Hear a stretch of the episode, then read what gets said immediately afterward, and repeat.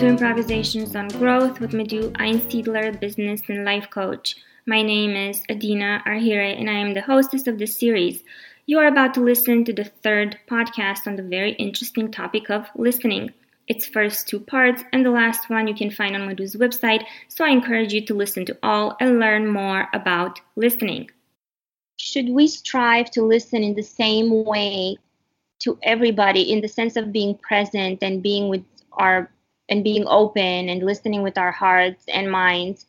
Or do you feel we should always adjust to depending? For example well it's my sister. I'm going to pretend like i'm listening but um, i'm really busy and she has her own life or oh it's my boss so i really really need to look straight at him and pretend and uh, make him see that i'm very very involved into this. Um, does that make sense what i'm trying what i'm asking.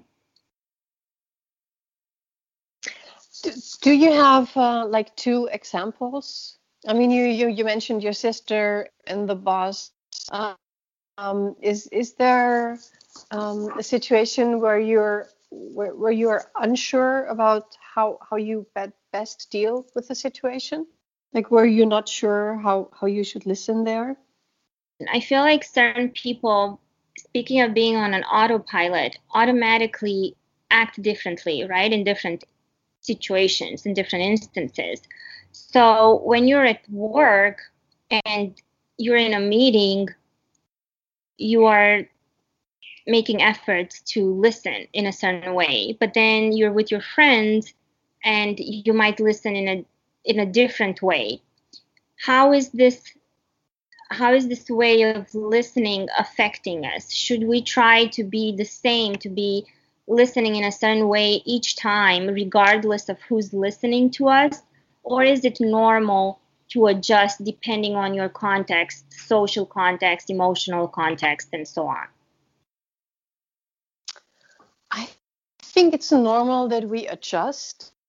And the the thing that should be always there is that we are aware of what we are doing. Like when when I'm in a business meeting, actually, um, a lot of my clients they complain that especially in business meetings, no one is listening. And especially now with virtual teams spread out all over the world, um, they're coming together on a um, on a in, an internet platform, whatever, and, and have their virtual meeting there. And what happens in reality is that most of them are on mute and they're pretend that they are listening to um, yeah. whoever is giving a speech or a presentation, but in reality, they're answering their emails. Or probably processing 10% of um, the, the conversation, and the 90 is lost. Exactly, the the the most, the ten percent. So so you're really generous with the ten percent. This is not really a conscious conscious decision that they're taking. Maybe it's a rational decision in the sense of okay, I have like ten thousand emails to answer, and this meeting is useless because we are not taking any decisions and and why ever we are getting together and uh, or the discussion is going in circles anyways. And then there maybe, maybe it's the um, the medium. Maybe the digital and the skype although it seems so easy it, it's taking something from from the conversation as opposed to being in person. That could be. So what some companies are doing is they demand that everybody is on video and not just audio. So to make sure that people at least seem to be present. And then yet when when when I think back at real meetings, it was sort of the same. You know, people yeah, they were in the same room, but they, they were and, and with today's meetings it's still the same. A lot of them are not prepared it's not sure why the meeting, what the goal of the meeting is. There's no facilitation. And then people start playing on, on their mobile phone or they're making notes or answering emails again. Um, so I guess what I tried to say is what we really need is more awareness of why we are doing what we are doing. My, my following question actually, if you feel like the setting or the environment affects listening. Yeah, that's that's rightly so. We need to make a decision what we want in a certain situation and how we want to connect to someone else.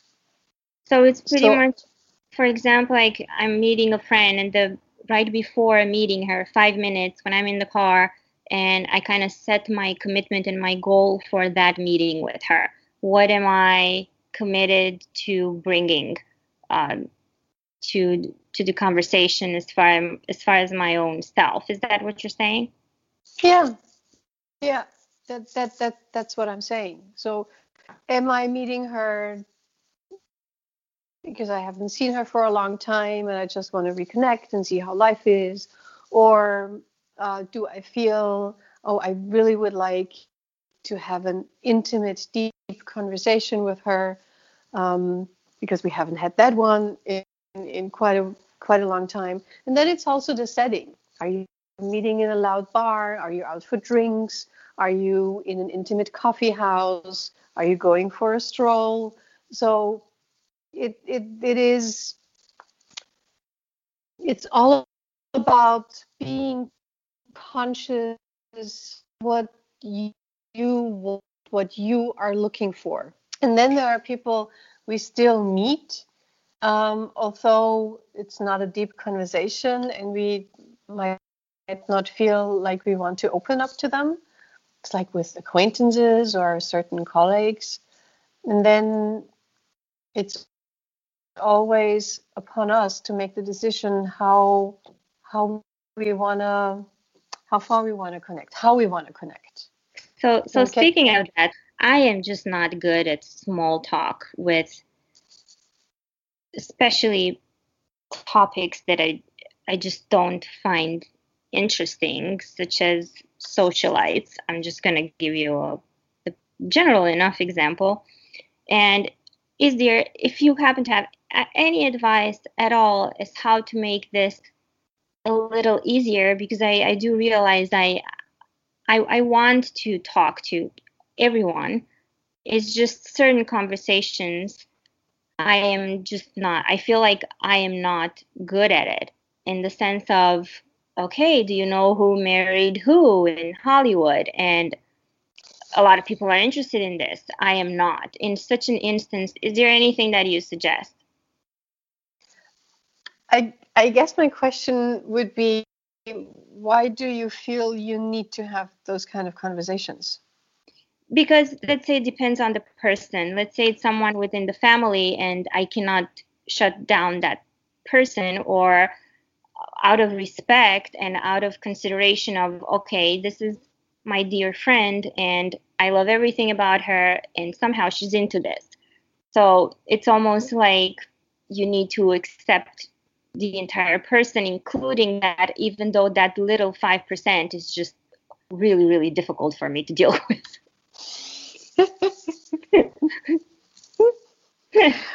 How about you tell them? You know the significant detail i think that's how we call it the very very significant detail. Um, how about hurting their feelings if i tell them? Oh well would would you? Like if if they really are into i don't know hollywood marriages.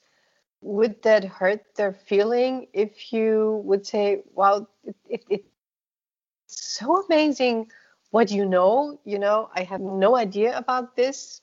So i i'm not really sure how to to to share this topic with you. How how does something like this sound to you how about then adina sounding like snotty like oh so i guess uh, my conversation is not good enough for for her Woo! i need quantum physics because this is the conversation that's going on in my head. have, have you ever tried? no, I figured I'd talk to Madhu first. well, that's always a good decision. Um, and, and seriously, have have you ever tried? Have you ever tried to to share your unease, or, or it's not an unease. It's it it feels like you don't feel apt to do this. I, I think there's an, an underlying conversation that um, how do we say it? Like suck it up, in the sense of um, okay, it's not gonna kill you. Just have a courtesy conversation and pretend like you're interested. And I think we're getting into a, other issues here as well. That's my feeling. Um, but yes, these, these are the, the conversations that are happening in my head. Like, well, you know what? Uh, I can bear with this for five minutes, uh, hearing about the Kardashians. And yes, I actually used the name. I'm sorry. I, I couldn't help it. So. I guess I would agree that, that we're getting uh, into another topic. Um, and, and leading it back to listening, I could have the hypothesis and say, well, maybe you listen more to to your anticipation. And there are a zillion of ways of, of phrasing this without hurting anybody. We thank you so much for listening. This concludes our third podcast on listening, so make sure you have already listened to the first two and check out the fourth one, which is also the last. We'd love to hear your thoughts and to get your feedback, so you're welcome to email Madhu directly at madhu at einsiedler.at or to reach out on Facebook, LinkedIn, Instagram, and Twitter. Thank you again, and until next time, have fun improvising life.